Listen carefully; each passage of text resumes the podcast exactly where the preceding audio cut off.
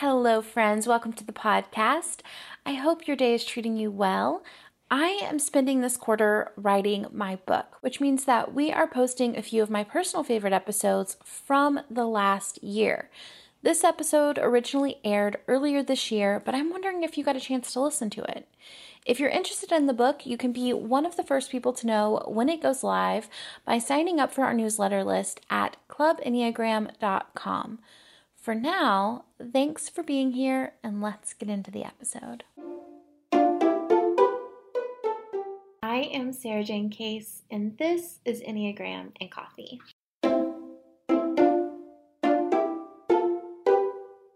Hi, friends. Happy Monday. I hope your weekend treated you well. Today, we are going to talk about shadow work. But first, today's rosebud and thorn. My rose today is I am just so grateful for heating pads. I am on day five of having stomach cramps, which is insanity. And I'm recording this from the comfort of my couch with a heating pad on my stomach, and that's the way. My thorn is that I broke a coffee scale, or I didn't really break it. It was broken when I woke up this morning. And this is our second one. We've been buying these like $10 scales to pull espresso on. And if you're a coffee nerd like me, you know it feels like you can't make your coffee if you don't have your scale. And yeah, we broke it. So we're in this dilemma now of like, do we buy a nice one that maybe won't break as easily? Or as my brain goes, it says, Do you deserve a nice one if you've already broken two cheap ones? Can you keep a nice one nice, Sarajane? Um, so we'll probably get another inexpensive one and see how that goes and make the decision later. My bud is that I fully intend to feel better soon. I don't want to feel this way for long. I think, like, worst case scenario, this situation I'm in will be done in like a week from today. Hopefully, way sooner than that, but I don't think it could last for more than a week. So, fingers crossed on that. I'm looking forward to it. I'm looking forward to feeling better. Okay, now let's get into some shadow work talk. So, I wanted to dive into this topic specifically because when we did the August Brave Collective meeting, we talked about shadow work and we did a guided exercise walking through kind of some of our own. The entire month of August in Brave Collective is focused on self responsibility, kind of owning your part in the world and what you bring to the table. One of the things I said in the meeting is that I believe that the Enneagram is shadow work, or that shadow work is the Enneagram, like they go hand in hand. And so I knew I wanted to bring the conversation here to you. So, first, for those who don't know, what is shadow work? The term it comes from Carl Jung's term the shadow self, which it defined by Jung is the unconscious parts of the personality that our conscious ego doesn't want to identify itself with. I'm going to say that again. The unconscious parts of the personality that our conscious ego doesn't want to identify with. Shadow work implies that we are doing work to heal and integrate the parts of ourselves that we'd rather pretend don't exist or aren't there bringing awareness to the unconscious so that it no longer drives our life. Essentially, it's the Enneagram. It's opening your eyes to the things that have driven you this whole time, these motivators that were creating the behavior patterns in your life that maybe weren't always serving you, things that you weren't consciously aware of, but you were still participating in the whole time. For me as a seven, you know, that unconscious behavior pattern of I have to be satisfied, I have to be happy, my life has to feel good. That's just what I thought we were all doing, you know, and it was so deeply unconscious that I didn't realize it was connected to all of these things that I was doing in my life, like giving up too early, quitting things, kind of flaking out on people, um, starting really strong, ending really weak at things that I wanted to do, having lots of ideas, but not really seeing them to fruition, being non committal in relationships, all of this stuff that was in my life, but I didn't realize the source of the issues, right? And the Enneagram's really like, hey, here's what's going on. Here's all the look under the hood, and you can like actually solve the problem. So, to reveal to us the things that are driving us that we may not be aware of, like this is the goal. And there are two major reasons why I think shadow work is important. First, it's driving us whether we look at it or not, right? It's like driving a car that has a knock and just pretending like it's not happening. Like it's the car's to break down whether we lift the hood or not. But if we don't lift the hood, it's probably going to be a lot more expensive than if we just kind of go ahead, take a peek, deal with it now. It's it's not fun either way, right? Like either way there's something that has to be looked at that we wish wasn't there. But when we take a look, we kind of deal with it early. It's less expensive, it's less stressful than like the car breaking down and being stranded on the side of the road, having to pay for a tow truck. You know what I'm saying? Like emotional tow trucks are like not ideal. it's essentially like it's driving us. It's going to be a part of our life. It's going to impact our life. It's going to potentially cause harm for ourselves and others either way. But the sooner we can look at it, integrate it, deal with it, heal it, the less it's going to cause harm and the less destruction or the less it can control us in the long run. And honestly, it's scarier when we aren't opening it up. Like when your car is like making that knocking sound, you're like, oh my gosh, what is this? This is going to be like $3 million for me to fix this. I don't have time for this. And then if you just kind of pretend like it's not happening, you think like, oh, this, this is so terrible, and I just kind of can ignore it. La la la la la. But if you actually look underneath the hood, maybe it's like this is not how cars work, but you know, like maybe it's like a fuse that needs to get replaced and it's like $10. Or I know that's not what would cause a knocking sound, but you know what I'm saying. It's never as bad as you think it is. And I think it's the same thing with our unconscious behavior patterns. Like we're like, oh, I don't want to look at that. I don't want to deal with that. That feels too hard. That feels too scary. I don't want to admit that that's like part of me. But when we actually get into it, we're mostly fine. We just have like a few little things here and there that could be expanded upon or could be personal love in there. It's not so bad when we really look at it. It's much, much worse when we try to ignore it. The second reason that this is important work, in my opinion, is is if we want to have true self-acceptance, I really believe it can only happen when we integrate our shadow. It's kind of like, you know, I know a lot of people have been here because I've been here. I get a lot of comments and DMs, so I know a lot of you are there. It's that moment where you you're trying to be confident. You're trying to feel self-assured but it just feels kind of like you're playing pretend. Like you're saying the affirmations, you're looking in the mirror and you're like, today is going to be a good day. I am worthy. I am the queen of my domain. you know, you're saying these affirmations to yourself, but like you don't even really believe them. And it feels kind of weird and make believey or kind of like you have this like open gushing wound and you just keep putting like band-aids on it hoping that you'll feel better but you actually have to like go in there and look at the wound and clean it out and maybe even sew it up and put some healing ointment on it you know what i'm saying like you might have to go underneath to get into these parts of yourself that you're essentially rejecting. You're saying, like, this isn't part of me. This isn't okay. I would never do this, or I'm not this isn't me and this are not the same, even though like it's happening, whether you are willing to look at it or not, it's there.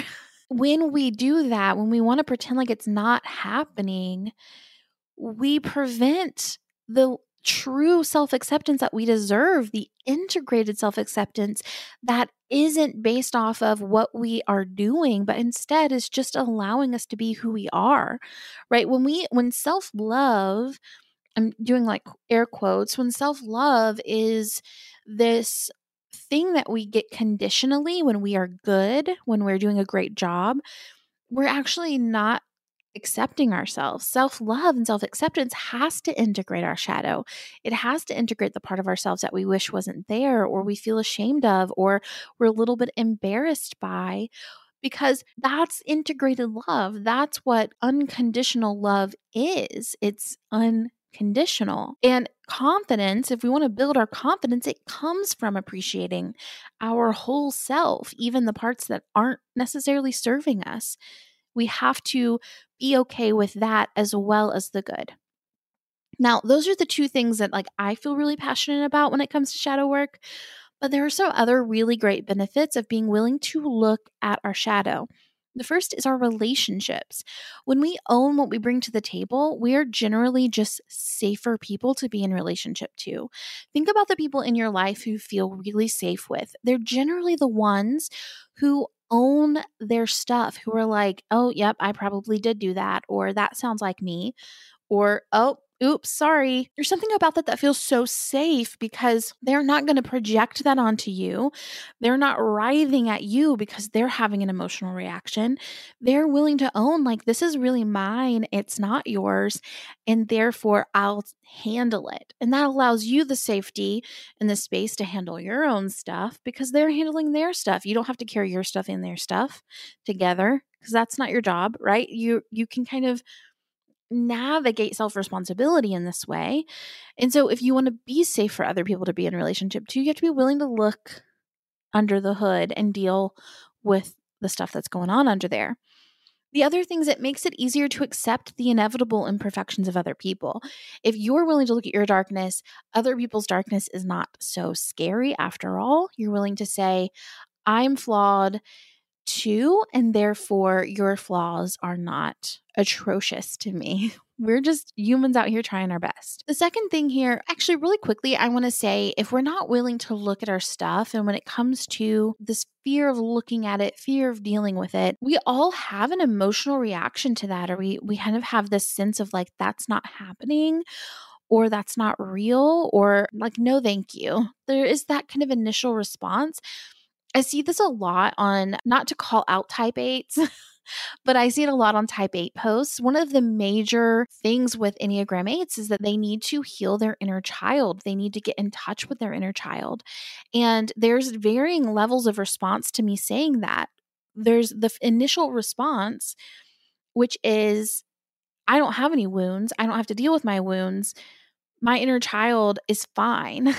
and that to me, I'm saying, okay, you're the very beginning stages of acknowledging that you're even been hurt.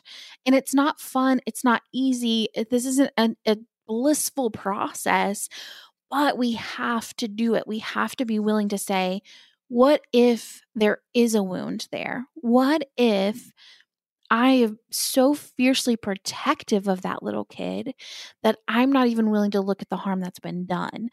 And to kind of back off of eights for a second, I, I'll put that on back onto myself. As sevens, you know, we often think our trauma didn't even impact us.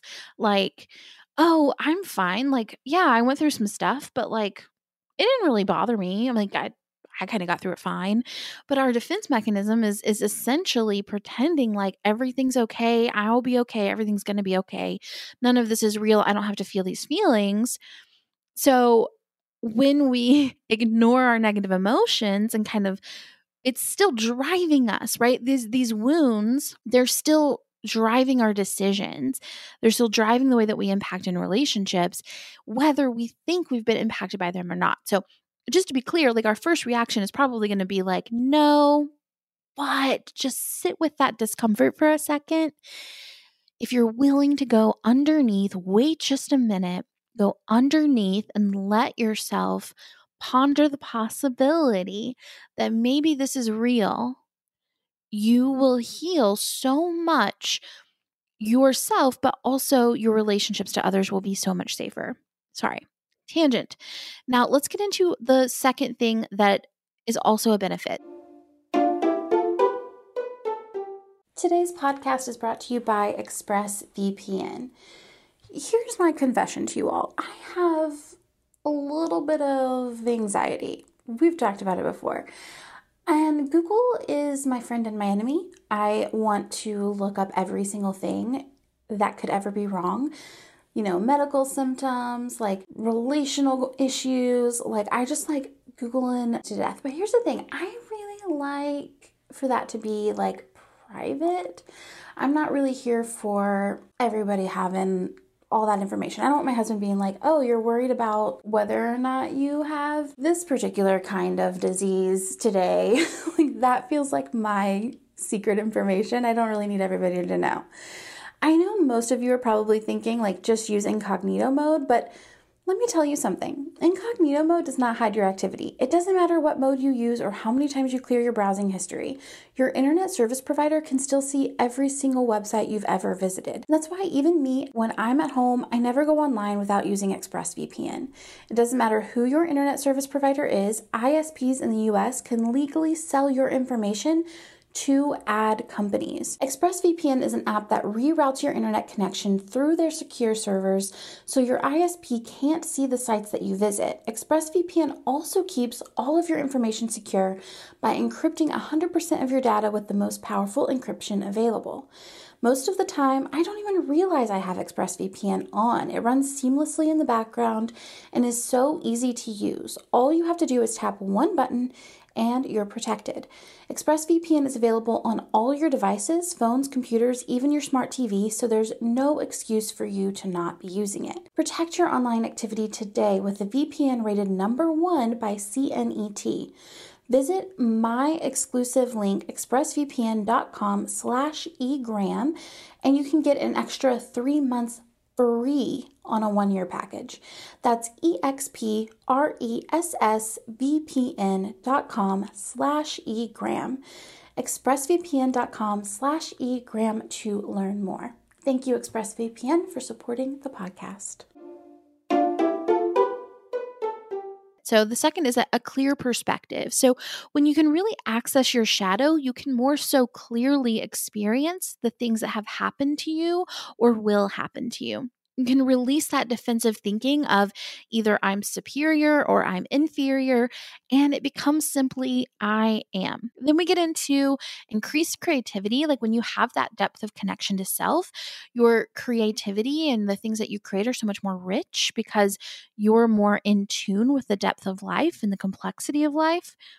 It also is just a sign of emotional maturity if you're willing to integrate both the things that you're good at and also the things that you know you're not great at. It's just one of the major steps to living a more integrated, emotionally mature life. It increases your energy and your groundedness. Here's the thing we don't think about is that ignoring all of these things actually takes significantly more energy and effort than allowing them to be. Let's use that car example again for a second. When we ignore the knock in the car, it's still knocking, right? It's like it's just sitting on our shoulder, like, hey, deal with me, deal with me, deal with me. And it takes much, much more energy over the long term to just carry the stress of that thing around with you and try to kind of constantly ignore it, constantly pretend like it's not happening, than it does to just go get the car fixed. Even if we are at times where I have been, where you're like, I don't even have the money to get this fixed. It's still less stressful to just deal with it. it costs less money. It it takes less emotional weight over the long term it's always less stressful to just deal with it right away. And it's the same thing with us. It's like we're using so much energy just trying to pretend like it's not happening when all of that energy could be going toward loving ourselves, healing, producing things that make us happy, pouring out into the world, pouring into our relationships. And finally, back to self assurance and self trust. If you want to trust yourself and you want to really believe that you are in integrity, that you can trust your decisions, dealing with your shadow work is going to help so much because a lot of times when what we think we're going to do and what we do aren't aligning up, it's because we're not looking at the part of us that needs to be looked at, right? If we're like, I Eh, keep burning out. I don't know why I keep burning out. I don't know what's going on. And then you just kind of stay there, right? That isn't, you start to think like, I can't be trusted to not burn out. Versus if you're like, I keep burning out, I keep burning out, what's going on here? I need to look at some stuff. And you really get in there and you figure out, like, what's the root of this? What's causing this? Then you work on it and you heal some things and you do some work and maybe you talk to your therapist or you hire a coach or you talk to a friend or you create a journaling practice whatever you need to do to kind of work through this stuff you build integrity, you build self trust, and therefore the next time you see burnout on the horizon, guess what? You've been here before. You know what's going on. You trust yourself to do this again because you've been there before. You've done it before. Okay. So it, it helps us to build self assurance and self trust. Now, every time I explain something like this on the podcast or on Instagram, I get questions about like, where do I start? And I thought it would be fun for this episode to read to you a bit from my book. In my book, I do lay this out as a method. I call it the honest method. It's essentially it's an acronym honor your strengths open your eyes to your blind spots note your support plan explore your relationships soften your path and turn it into something beautiful. It's essentially my tips and tools for how to do integrated shadow work taking into account our whole selves our relationships and even our creative process now, if you want specifics for your Enneagram type, they are laid out in the book in detail. So if you have yet to read it, you can buy it online or in bookstores near you, and we'll link to it in the show notes. But this is just kind of a general overall step by step general guide to why this is important and where to start. Now, I am going to read from my book, so it's going to be written like I'm reading it from a book, so just be warned. Do you want to know the thing that has positively impacted my life more than anything else? It's not work ethic or connections or even self care. In fact, I think it may surprise you. The thing that has impacted my life for the better in every single way is my ability to admit to myself and to others that I am sometimes the worst. I don't mean that I shame myself or I live in guilt. I mean that I stare at my worst traits and I hold them lightly. I own that I bring things to the table that aren't always helpful, and I let that impact the way I move through the world. That awareness brings me the clarity I need to know how to grow my business, create healthy relationships, take care of my body and my heart, and create from a place of inspiration. Knowing where I fall short allows me to create a support plan. It allows others to feel comfortable and safe in my presence. It actually helps me to do less harm to the people who enter my path. However, the only reason that this works is because I started with a deep well of self love. I learned to love myself no matter what. I earned that unconditional acceptance of who I am from the ability to celebrate my strengths and also accept my weaknesses. This process, it has changed everything for me. We are all worthy of full self acceptance, and it's my belief that full self acceptance starts with being honest. It's not honest to pretend like we don't have flaws It's also not honest to pretend like we don't have strengths. True, honest, deep self love requires our ability to hold both. My dear, you are so worthy of it all. Full, deep, rich self acceptance for exactly who you are. No excuses and no apologies. Now, let's talk in depth about what having an honest relationship to yourself means. So, the first step is honor your strengths. This is step one. This is the foundation of everything else that we are doing here. I need you to hold tightly to the fact that you, just like everyone else, are incredible, remarkable, truly. All of the tiny, intricate details that make up who you are are beyond awe inspiring. I want you to get to the point where you can say, I am so proud of myself for blank without apologizing without wincing, without doing that thing we do where we say some of the words really quiet because we think that makes them less present. In order to have an honest relationship with yourself, you must first support that with not only self acceptance, but also self delight. Think of it this way How would it feel if you were in a relationship and that person had never complimented you? And when they did compliment you, they were uncomfortable doing so. But they started going in on all the things that you needed to work on. Would you feel safe there? Would you take their feedback and make positive changes in your life? I don't think so. I think you would shrivel up into a ball of self loathing, or hopefully you'd break up with that person as soon as possible. You can't do the work of growth until you first develop a safe place to land. Then we move into open your eyes to your blind spots and your vices. We all know someone who tries to pretend like they don't have anything to look at. You watch them complain about their life over and over again, and it seems so clear to you that if they just changed X, Y, and Z, then they'd be fine. But most people are terrified to look at their darkness. I was speaking to a woman at the end of a conference a few weeks ago, and she said it's a monster in the closet situation. And she's totally right. We think it's so scary. So we freak out and we hide from it and we let it take up a ton of brain space while we also, quite frankly, ignore it. Yet, what happens when we open the closet? We find out that the monster was actually just a broom, not exactly pretty, but not terrifying either. The more we can look into our darkness, the easier it is for us to deal with it. And remember, this is an ongoing process we're in. We are building a relationship to life that is rich, fulfilling, and kind. Getting honest with your blind spots and the things that you use to cope will allow you to walk through the world doing less harm to yourself and others. And we note a support plan. One of the biggest mistakes I see my clients make is that they try to get the results they want through the tactics of someone else. When they try that and they inevitably fail, instead of questioning if it was the tactic that didn't serve them, they start berating themselves for being failures, or they just give up and lose interest. The Enneagram shines a big bright spotlight on why this tactic doesn't work. We are all different, and we all have unique motivations and fears that drive our daily habits. Get intimate with the motivations of your type so that you can truly know why you want the things you want and develop a plan to achieve them that takes you into consideration. And then explore your contribution to relationships. Did you know that we can truly only impact how we orient in the world? We can hope to impact others, but we can only truly guarantee our impact on ourselves. As we explore a contribution to relationships, it's important that we start with deeply accepting the reality that we can't rush the growth of others. It is so very tempting to try to get the people in our lives to show up how we want them to. I get the question all the time how do I get my type blank partner to blank? There's nothing wrong with the question, and there are certainly ways to engage with numbers that will help us to feel seen and them to feel seen as well. But we have to be careful of using the Enneagram as a tool to get what we want from the people in our lives without vulnerability and without looking at ourselves first. So, first and foremost, our work with the Enneagram is to look at ourselves, to do as much work as we can in owning our own blind spots and worldview. It is shockingly easy to shift our focus from there onto how other people in our lives aren't showing up in the ways we think they should, or even doing the work in the way that we think they should. This can be a distraction from the beautiful work that is available to you.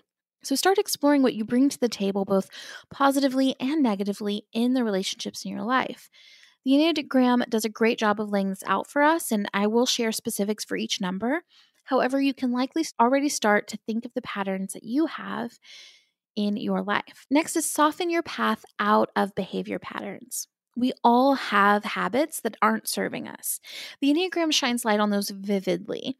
There are self-help gurus out there teaching the path to growth and change is this in these areas is simply to focus more, just keep going even when it sucks, buy more products, just be better. And I couldn't disagree more. Personal growth isn't about discipline. It's about understanding and making micro shifts to be closer to who you want to be. It's about the relationship. I used to think that my lack of progress meant that I just wasn't trying hard enough, or honestly, that I was a failure. If I could just discipline myself enough, then I would be worthy of the good things I wanted in my life.